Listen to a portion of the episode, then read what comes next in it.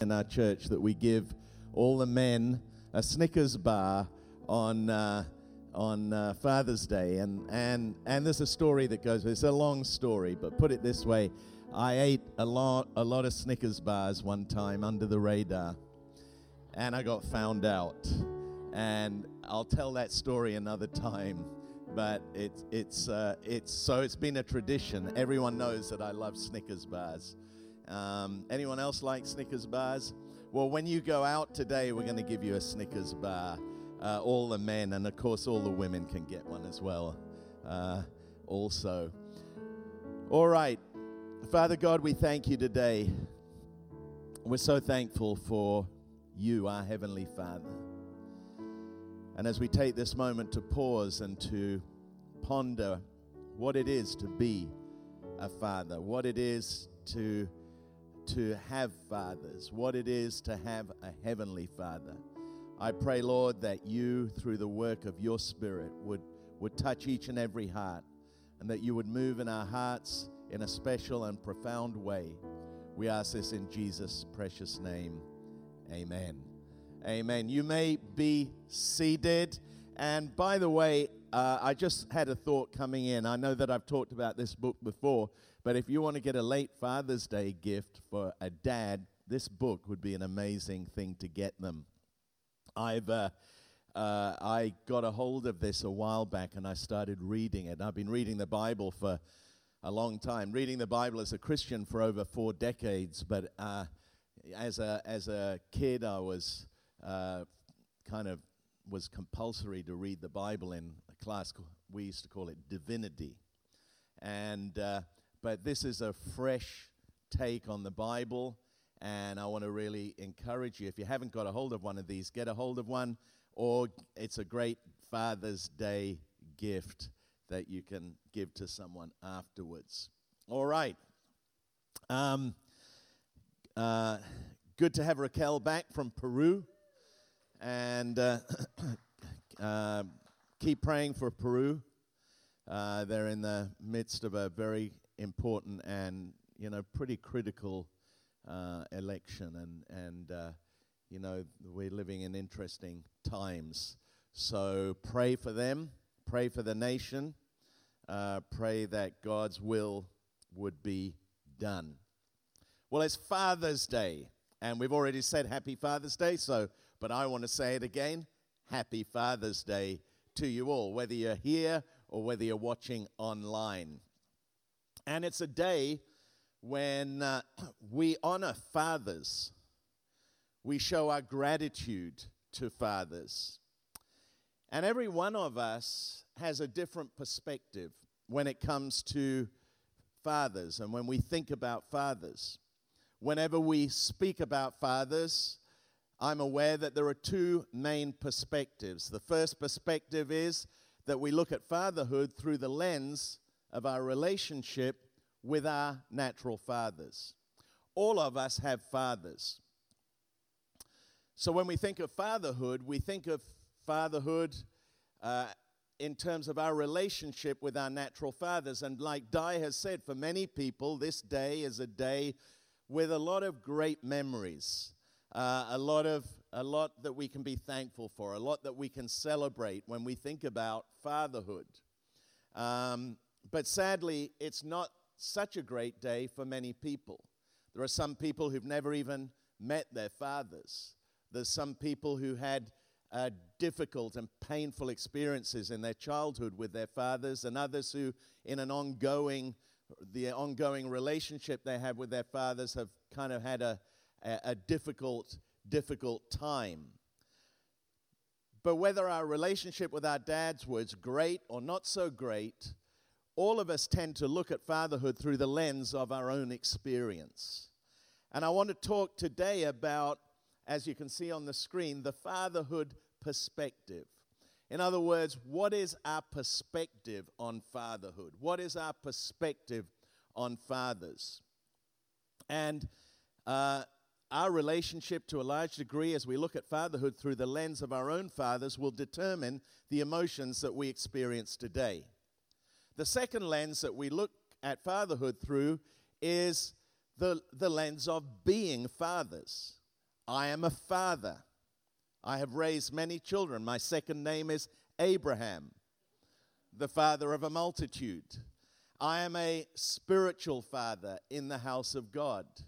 And so I look at fatherhood not only through the lens of my relationship with my father and my stepfather, because I had a stepfather, but also through the lens of me as a father to the children that I've raised. And of course, we have the joy of celebrating with our kids as fathers when our kids are with us. Of course, if you live in the United States of America, it seems like no other nation on the planet, uh, families seem to go to the four corners of this nation. And I have my own theory about that. I won't get into it, but it's all to do with universities and college. But that's another subject. If we were living in Sydney, no doubt all of our kids would be living in Sydney with us. But right now, we have one of our kids is in in Atlanta, the other one is in Virginia, the other one is in Seattle, the other one is in Kansas, and one of them is here, and one in Australia. So there you go, all six of those kids in different parts of the world. But we received their love. I, I received a text from my daughter. Uh, uh, uh, Bella in Seattle just before I got up. I didn't have time to read it, but she said, Happy Father's Day to the best dad in the world. And was such a wonderful thing to be able to celebrate as a, as a, as a father. I have handwritten notes and and I was intending to bring one in that London made some time ago of, uh, of, a, of a tie, a plastic, you know, plastic coated tie with a string on it. And she'd written on it all the things that she loved about me, all those things that I've kept over the years that are so important to me as a dad. Um, but along with all of that, there's an awareness of our deficiencies as fathers. I think that fathers sometimes beat themselves up more than they're given credit for. I think, as a father, speaking very openly and very honestly, if I could roll back time and I could start all over again, knowing what I know now, I would do things very differently. There would be things that I would not pay as much attention to. There'd be, uh, there'd be a, a grace that I would give. And you know the old saying that when you're the youngest kid, you get away with blue murder. But when you're the oldest kid, it seems like you know you you get the hardest the hardest. Uh, you pick the shortest straw. Do you know what? Anyone know what I'm talking about? Please nod your heads if you know what I'm talking about. All the elder kids put their hands up. But I'm aware of my imperfections. We are, as fathers, aware of our imperfections. And I hope that Father's Day is not a day when we focus on our imperfections, because the truth is we're all imperfect. There's not one perfect person on the planet. The only one who is perfect is our Heavenly Father. But we can think about our imperfections, the things that we would do differently, the times when we wish that we'd had the wisdom of Solomon and that we didn't cut the baby in half, the times when uh, we wish uh, that we could have had those moments again where our responses, our, our reactions might have been different, our priorities with our time might have been different. But the reality is that when you're a child and your perspective is that of your father, and then you become a father, your perspective begins to change somewhat. Because instead of having one perspective, you now begin to have two perspectives. And you understand that being a father is not as easy as you thought it was when you were a child. Um, it's much easier making judgments of your father than being a father. And so we look at fatherhood as fathers through the lens of our experience as fathers. And whichever of those is our perspective, whether we're thinking about our natural fathers or whether we are, as fathers, thinking about our fatherhood and the, and the way that we have fathered our children, the statistics overwhelmingly show that our relationship with our father is one of the most important factors in our development emotionally, psychologically, and spiritually. That's why fatherhood is the enemy's number one target. I want to say that again. That's why fatherhood is the enemy's number one target. A child that grows up in the presence of a loving father uh, will grow up, according to extensive studies that have been done with loving fathers who are present, is far more likely to do well at school, to have a healthy self esteem, to exhibit empathy and, and positive social behavior, to avoid high risk behaviors, missing school, and criminal activity will be far less likely because a father's presence is immeasurable in its impact on a healthy child's development. And our, our word for this year is presence. And I feel it's fitting that we should focus on this at this particular moment in time because our presence as, as natural dads, but also our presence as spiritual dads, every male in this building today has the opportunity to be a spiritual dad. The Apostle Paul said, We have 10,000 teachers, but not many fathers.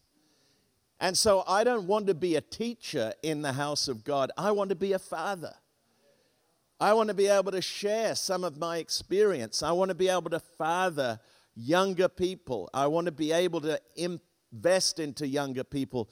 And there are people here who have skills, who have abilities, who have experience, who have wisdom, who can invest in those that are younger, not just the men, but the younger women in the house, and be pillars in the house, be present in the house. And I do want to take a moment to say to all the men who are here, thank you for your presence. I know that Father's Day is the, yes, give them a hand. Thank you for your presence in the house. Thank you for your presence today. Because I know that today, above all other days, is the day when sometimes other members in the family want to take you out. Hey, dad, let's go dirt bike riding. And you got the choice between going to church or dirt bike riding with your kids. Hey, dad, let's go and go out surfing or let's go out on a boat today. Well, I want to thank you for making the right choice because it's Father's Day on Sunday, which is the Lord's Day, which is the Father's Day. And we're honoring the Father with our presence. And whether you're here in person or whether you're watching online, I want to thank you for that. Now, for those of you that weren't able to, I'm not heaping lashings of guilt on you because I know that there are situations and circumstances that arise. But I'm just saying as a father, your presence is important. Every Sunday, your presence is important. You bring something, you add something. A father's presence is, is immeasurable in its impact on young people. Even dad jokes are good for their development. Have you heard a good dad joke recently? Here's one. The dad goes to the doctor. He has a cucumber in one ear, uh, a Frankfurt uh, in the other ear, a hot dog in the other ear, and two carrots up his nose. And he asks the doctor, I don't know what's wrong with me. And the doctor answers, I don't think you're eating properly. Here's another one. Why don't crabs ever give to charity? Because they're shellfish. Why did the snake go to the doctor? Because it had a frog in its throat. Why do bees hum? Because they don't know the words. See, even dad jokes create a bond between fathers and sons and daughters. And the reality is, the problem of fatherlessness is a very real and present danger in our society. More than, according to the Center for Fatherhood, more than 20 million children in the United States live in a home without the physical presence of a father. Millions more have dads who are physically present but emotionally absent. If it were classified as a disease, fatherlessness would be an epidemic worthy of attention as a national emergency. And I do want to make this statement. I believe that fatherlessness over the last 18 months has been a greater problem than COVID 19. I'm not underestimating the impact of COVID 19 and the loss of life through COVID 19, but fatherlessness is an epidemic. In fact, it's a, it's a global pandemic. And the statistics show, and I don't want to bore you with statistics, and I'm going to go through these quickly, but the majority of men in prison blame their dads for where they are in life. 63% of youth suicides, fatherless homes. 90% of homelessness and runaway children, fatherless homes. 85% of children with behavior disorder, fatherless homes. 80% of rapists with anger problems, fatherless homes. 71% high school student dropouts, fatherless homes. 75% adolescent patients in chemical abuse centers, fatherless homes. 71% of pregnant teenagers, fatherless homes. 85% of youth in prison, fatherless homes. So the statistics are overwhelming. And the issues that we're dealing with, not just in a, a, a COVID, and again, I, my comment about COVID is not to underestimate the impact of COVID, don't get me wrong. But I'm talking about a far greater problem that we're facing as a society. Father's presence, they provide love, acceptance, value, intimacy, discipline, security. That's the bad news. But here's the good news there's a third perspective. The third, first perspective is our perspective of our relationship with our natural father. The second perspective is our relationship as uh, uh, looking through the lens of us as fathers. And the third perspective is looking at fatherhood through the lens of our heavenly father. We all have a heavenly father. And we can all look at fatherhood and the correct way for us to look at fatherhood as it ought to be, fatherhood as it should be, fatherhood as it should be modeled, is to look at our Heavenly Father. In fact, this message could be called Our Father because Jesus demonstrated what that relationship could be. The good news today is that whatever your relationship may have been with your natural father, whatever failures we have made as fathers, we have a heavenly father. And we heard in that song this morning, He's a good, good father. Yes, He is. He loves us, and He is perfect in every way. And any deficit that we've had in our natural fathers can be uh, replenished through Him. He's loving, He's present. He'll never fail us. He'll never forsake us. In him there is no shadow of turning. He is gracious. He is compassionate. He is merciful. He is understanding. He is ever listening. He always has time. He never gets impatient. He is long suffering. He is ever present. He is our unchanging, everlasting, eternal Heavenly Father. And so we can enjoy and experience all of the benefits of what it is to have a Heavenly Father. And I've been talking about beneficiaries and benefactors in a recent series. And we are beneficiaries of having a Heavenly Father. And if we become beneficiaries of having a Heavenly Father, we can be benefactors to those who we father or those who we parent whether, whether you're a male or a female. God's desire as a father is found in the very last verse of the Old Testament. And it's an amazing thing that the last verse of the New Testament talks about the grace of the Lord Jesus Christ being with us all. The last verse of the Old Testament talks about a curse. But here's what goes before it in the last verse it shows God's desire to turn our hearts towards Him. He says, and He will turn the hearts of the children to, He will turn the hearts of the fathers to the children, and the hearts of the children to their fathers, lest I come and strike the earth with a curse. God is saying in the very last verses, or the last verse of the Old Testament, that his desire is to turn the hearts of the fathers to the children and the hearts of the children to their fathers. And he follows it with these words Lest I come and strike the earth with a curse.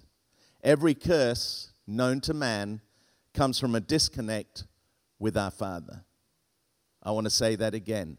every curse that came to man has come from a disconnect with our Father. If we were to do a Bible study right now, and I was to tell you, take your notebooks out, I'd go back to the book of Genesis and I'd find the disconnect between Adam and Eve and their heavenly Father, and the curse that came as a result of their fall the sickness, the disease, the suffering, the pain, the anguish, the decay, the death that came out of that, all came out of what? A disconnect from their Heavenly Father. But Jesus came to reconnect us to our Heavenly Father. And this Sunday, as we think about fatherhood and our perspective on fatherhood, I want to encourage you. Let's look at fatherhood. Yes, we look through the first lens of our relationship with our fathers, the second lens of us as fathers, but let the let the overriding, overarching lens through which we look at fatherhood be the third perspective as we look through at fatherhood through the lens of our relationship with our heavenly Father. So, what is our perspective of our Heavenly Father? I'm going to say something that's a bit of a conundrum. I want you to listen and to think. Our perspective is of the Father is determined by our perspective of the Father's perspective of us. I'm going to say it again. Our perspective of the Father is determined by our perspective of the Father's perspective of us. I'm going to unpack that. The way I see my Heavenly Father is determined by the way I think my Heavenly Father sees me. The way I see my Heavenly Father is determined by the way I think my Heavenly Father sees me. The lens through which I see my Heavenly Father is shaped by my understanding of the lens through which He sees all of us. So let me ask you this question. If you think that God is looking at you through a hypercritical lens, waiting to jump on every mistake, waiting to highlight every mistake and every fault, that's going to determine our perspective of God. We're going to think that's what God's like. He's up there in heaven with a big stick waiting for me to do something wrong, and He's going to take great delight in correcting me. But if we see God as a loving, generous, good Father, then that's going to determine the way that we see God, knowing the way He sees us. You may be familiar, uh, no doubt you will be if you've read the the Bible, you'll be familiar with the sto- story of the, the, the talents, the parable of the talents. And last week I referred to it. A master, a master gives one servant five talents, the other two, and the other, the other three, and the other one.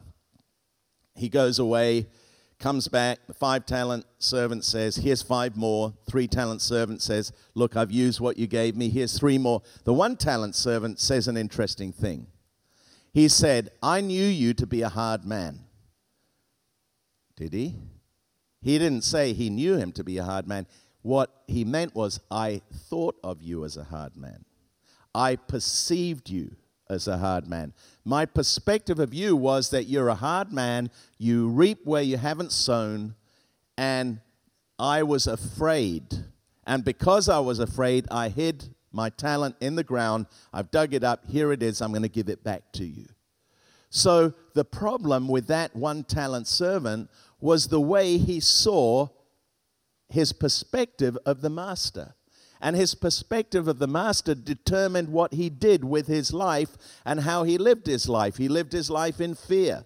He lived his life without using what had been entrusted to him. And his response or ba- lack of response was based on his perspective of the way he thought his master saw him and the way he saw his master. So our perspective is going to be shaped by the way we see or how we think our Father sees us. I want you to pause for a moment, and I'm going to be wrapping up soon because um, I know that Father's Day lunch is beckoning. How do you think God looks at you? How do you think God looks at you in an overall sense? Well, Jesus told one story which stands out above, above all other stories when it comes to uh, the Heavenly Father's, our Heavenly Father's perspective of us. And that story is found in Luke 15, and it's the story of the prodigal son or the wasteful son. But in actual fact, it's a story about two sons one son who stayed at home, and the other son who strayed. Now, you may think for a moment, I know exa- exactly where I fit in that category. I, I was the one that strayed. You were all the ones that stayed, I know. Just kidding.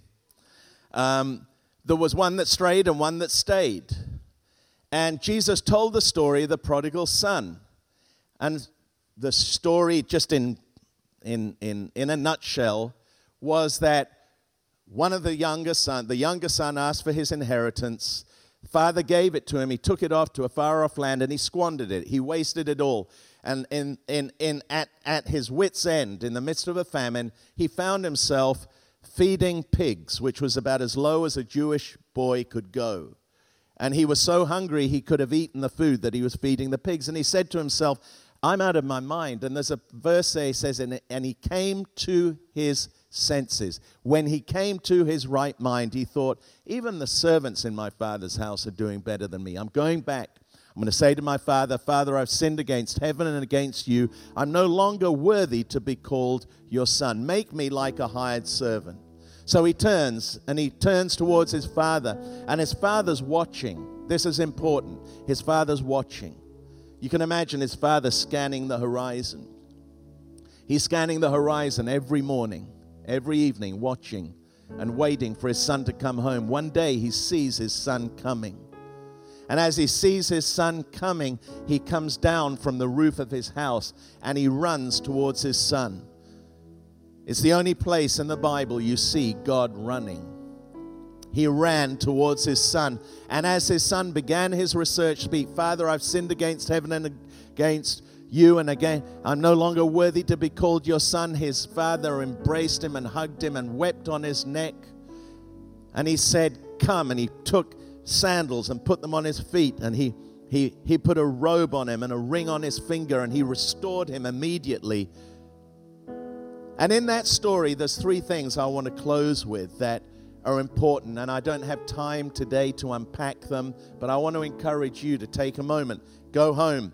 Father's Day will be a great day to read the story of the two sons because it really is such a profound and powerful message for us. And there's three things that we see in that story about how God, the Father, is a picture of God, the sons are a picture of you and I. God sees us.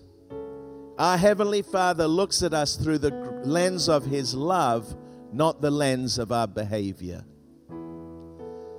And it's so important that we who are, you know, as we grow up, we're so gold star conscious. We're so reward conscious of doing the right thing or doing the wrong thing. God sees us through the lens of His love, not through the lens of our behavior. The younger son, whose behavior was, was extreme, yet the father continued to love his son despite his behavior. The father knew that his son was going to stray. He saw all the signs. He saw the way that his life was shaking up, shaping up, and yet, despite all that, he watched and waited. He loved, he hoped, he waited, he was expectant. That's what God's like with us. Before I came to Christ, I know that that's the way that God was looking at me. And yet the older brother looked at him through the lens of his behavior. And he said to his father, When this son of yours came back after squandering your money on prostitutes, you celebrate by killing the fattened calf. He didn't think that his father should judge him look at him through the lens of love. He thought that his father should look at him through the lens of his behavior. And not only that, but he was making some serious presumptions because there's nothing in the story to indicate that he had wasted his money or even spent any time with prostitutes. Yet the young, the older son made that assumption. Why? Because he looked at his brother through the lens of his behavior, not through the lens of love. God looks at us through the lens of his love, not our behavior. Therefore, for us who've received that, how powerful that we can look at others through the lens of love rather than through the lens of their behavior. The second thing we see is that our Heavenly Father looks at us through the lens of forgiveness, not judgment. We see in the story that the father was filled with compassion and he ran to his son. He embraced him. He kissed him. But the older brother was angry and wouldn't go in. The father looked at him through the lens of forgiveness. The young older brother looked at him through the lens of judgment. And in fact, that was the cultural expectation of the day. The readers, when we read that story, we read, oh, yeah, what a nice story. But during the day, people were shocked. People were shocked that he, the father didn't make the youngest son who'd brought shame on the family who had, who had dishonored his father, that he wasn't made a servant or that he wasn't beaten. In fact, in a book that I've read called Poet and Peasant, which is written about the cultural background to Jesus' parables, the writer of the book researched in Palestine and asked, uh, probably a decade or two ago when the book was written, what would happen in your culture today if this took place? And the elders of the village said he would be beaten without any question. He would be judged because that was the cultural expectation. And yet God looks at us through the lens of forgiveness, not judgment. He gave him shoes instead of bare feet, a ring instead of a stick a robe instead of a servant's tunic, a fattened calf instead of the servant's meal. Thirdly, our Heavenly Father looks at us through the lens of grace, not performance. I'm going to ask the worship team to come right now as I close. The oldest, the oldest son was so incensed when the father threw a party for the son that had strayed, and this is what he said. He saw his father celebrating his son, even though his son had shamed and humiliated the family and brought dishonor on the family. And he said, All these years I've slaved for you and never once refused to do a single thing you told me. And in all that time, you never gave me even one young goat for a feast with my friends. Yet when this son of yours, comes back after squandering your money on prostitutes, you celebrate by killing the fattened calf. The difference between the father and the oldest son was that the father looked at his son through the lens of grace. The brother looked at him through the lens of his performance. He hadn't earned the right to sonship. He hadn't earned the right to be the heir. He hadn't earned the right to the inheritance. He hadn't earned the right to forgiveness. But the Father's love, forgiveness, and acceptance of both sons was not based on their performance, but it was based on grace. Grace is the undeserved, unmerited favor of God. Grace is that the reality that we receive what we don't deserve and we don't receive what we do deserve. Ephesians 2 8 to 9 says, For by grace you have been saved through faith. And this is not your own doing, it's the gift of God, not because of works or performance, lest any man should boast. For by grace you have been saved, lest anyone should boast. That's the lens through which our Father sees us. And when we see that the Father sees us through that lens, it changes the lens we look through when we look at our natural fathers, when we look at our fatherhood. Let your father off the hook. Fathers, let yourself off the hook. Because Jesus taught us about the power of forgiveness and the power of looking through the lens of forgiveness, not judgment of grace, not performance, of looking at love through the lens of love, not behavior. When Jesus prayed, Our Father, that was the beginning of his prayer. Who art in heaven, hallowed be thy name. Thy kingdom come, thy will be done on earth as it is in heaven. Forgive us this day our trespasses, as we forgive those who trespass against us. And as I close, I want to encourage every one of you today, whatever your relationship may be or have been with your parent, with your father, whatever that relationship may have been, the power and the key to your freedom, the key to our freedom in all of this is to let your father off the hook. In other words, forgive him. Whatever he may have done, whatever he may not have done. As a father, let it go. Thank God for the grace of God. Thank God for a new beginning. Thank God for a fresh start. Why? Because God has done that for each and every one of us. The word for offense in the Bible is the Greek word scandalon. The Greek word scandalon is literally the word that's used for a bait on a trap. You know the little thing you put the bit of cheese on on a mouse trap to catch the mouse? That's the scandalon. The offense. What the pain, the wrongdoing is the trap, is the bait that keeps us trapped if we don't let it go. Let it go. Someone once said that unforgiveness is like drinking poison and expecting the person who harmed you to die. Let it go. Because God wants us to look through the same lens that He looks through to us as our Heavenly Father. Through the lens of love, not our behavior. Forgiveness, not judgment. Grace, not performance. Can you say amen to that? Amen. Would you stand with me? I want to pray with you.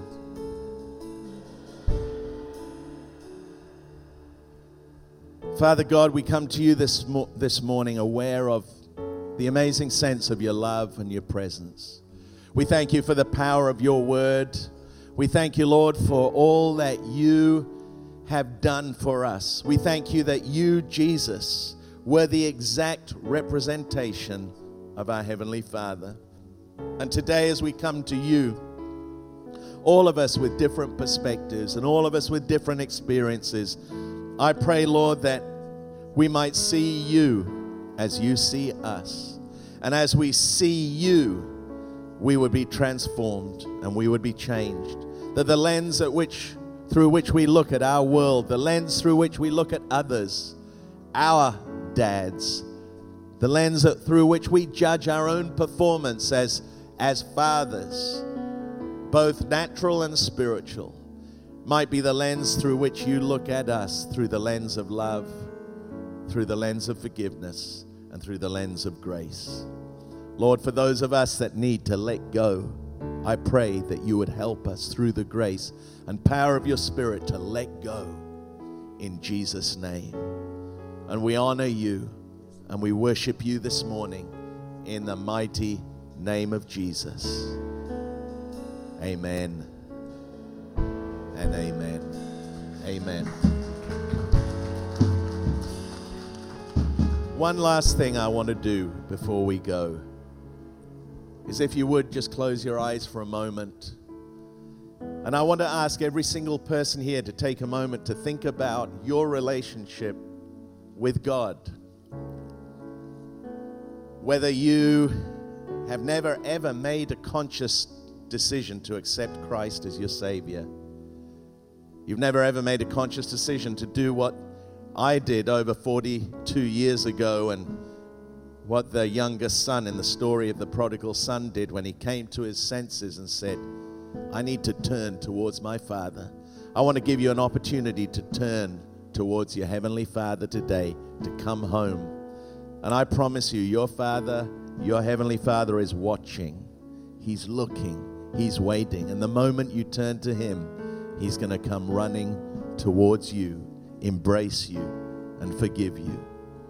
And all that is possible because of what Jesus did on the cross. He took our guilt upon himself so we could be free of the penalty of sin and receive the gift of eternal life. So I'm going to invite you today, whether it's online or whether you're here in person, pray this prayer with me. Whether you're making a recommitment of your life to Christ or for the very first time, I know God's listening. He's going to hear your prayer and He's going to answer your prayer today in Jesus' name. Let's pray. Heavenly Father, Heavenly Father, I thank you today thank you today for your love, for your love, your your forgiveness, forgiveness, and your your grace. grace. And today, And today, I ask you to forgive me, you forgive me, cleanse me, cleanse me, wash me clean, wash me clean, give me a fresh me a start. fresh start. And I receive you, Jesus, receive you, Jesus, as my Lord and Savior. Lord and Savior. Heavenly Father, Heavenly Father, I'm coming home. I thank you for your love. for your love. I thank you for the gift of eternal life. Thank you for the gift of eternal In life. Jesus' name I pray. Jesus' name pray. Amen. Amen. Amen. And amen. Come on, let's give Jesus a big hand of praise. Thank God for his grace. If you prayed that prayer, whether it's online or whether you're here, we have a book called Following Jesus. We want to give it to you as a gift. We have a class or a group that meets here every Sunday morning before our service, half an hour before our service, and we discuss that. We'd love you to join us and uh, be a part of that. Grab a great cup of coffee. You can do that after the service. Best cup of coffee you'll get all day here. And uh, thank you so much for coming. I pray that the word was an encouragement to you. Again, happy Father's Day. Have a blessed day. And we look forward to seeing you next weekend. Going to be a great day in church. Make sure you, you, you check out everything that's happening online. If you didn't know it, I send you a love letter every Saturday morning. I know some of you haven't been reading it, and I've been feeling very rejected that you don't read my love letter. But there's a love letter I send to you every week. I put a lot of thought and prayer into it. Take time to read it. If you want to see what we've been doing through our giving, there's a link in this the letter that went out yesterday that you can check the video out on there.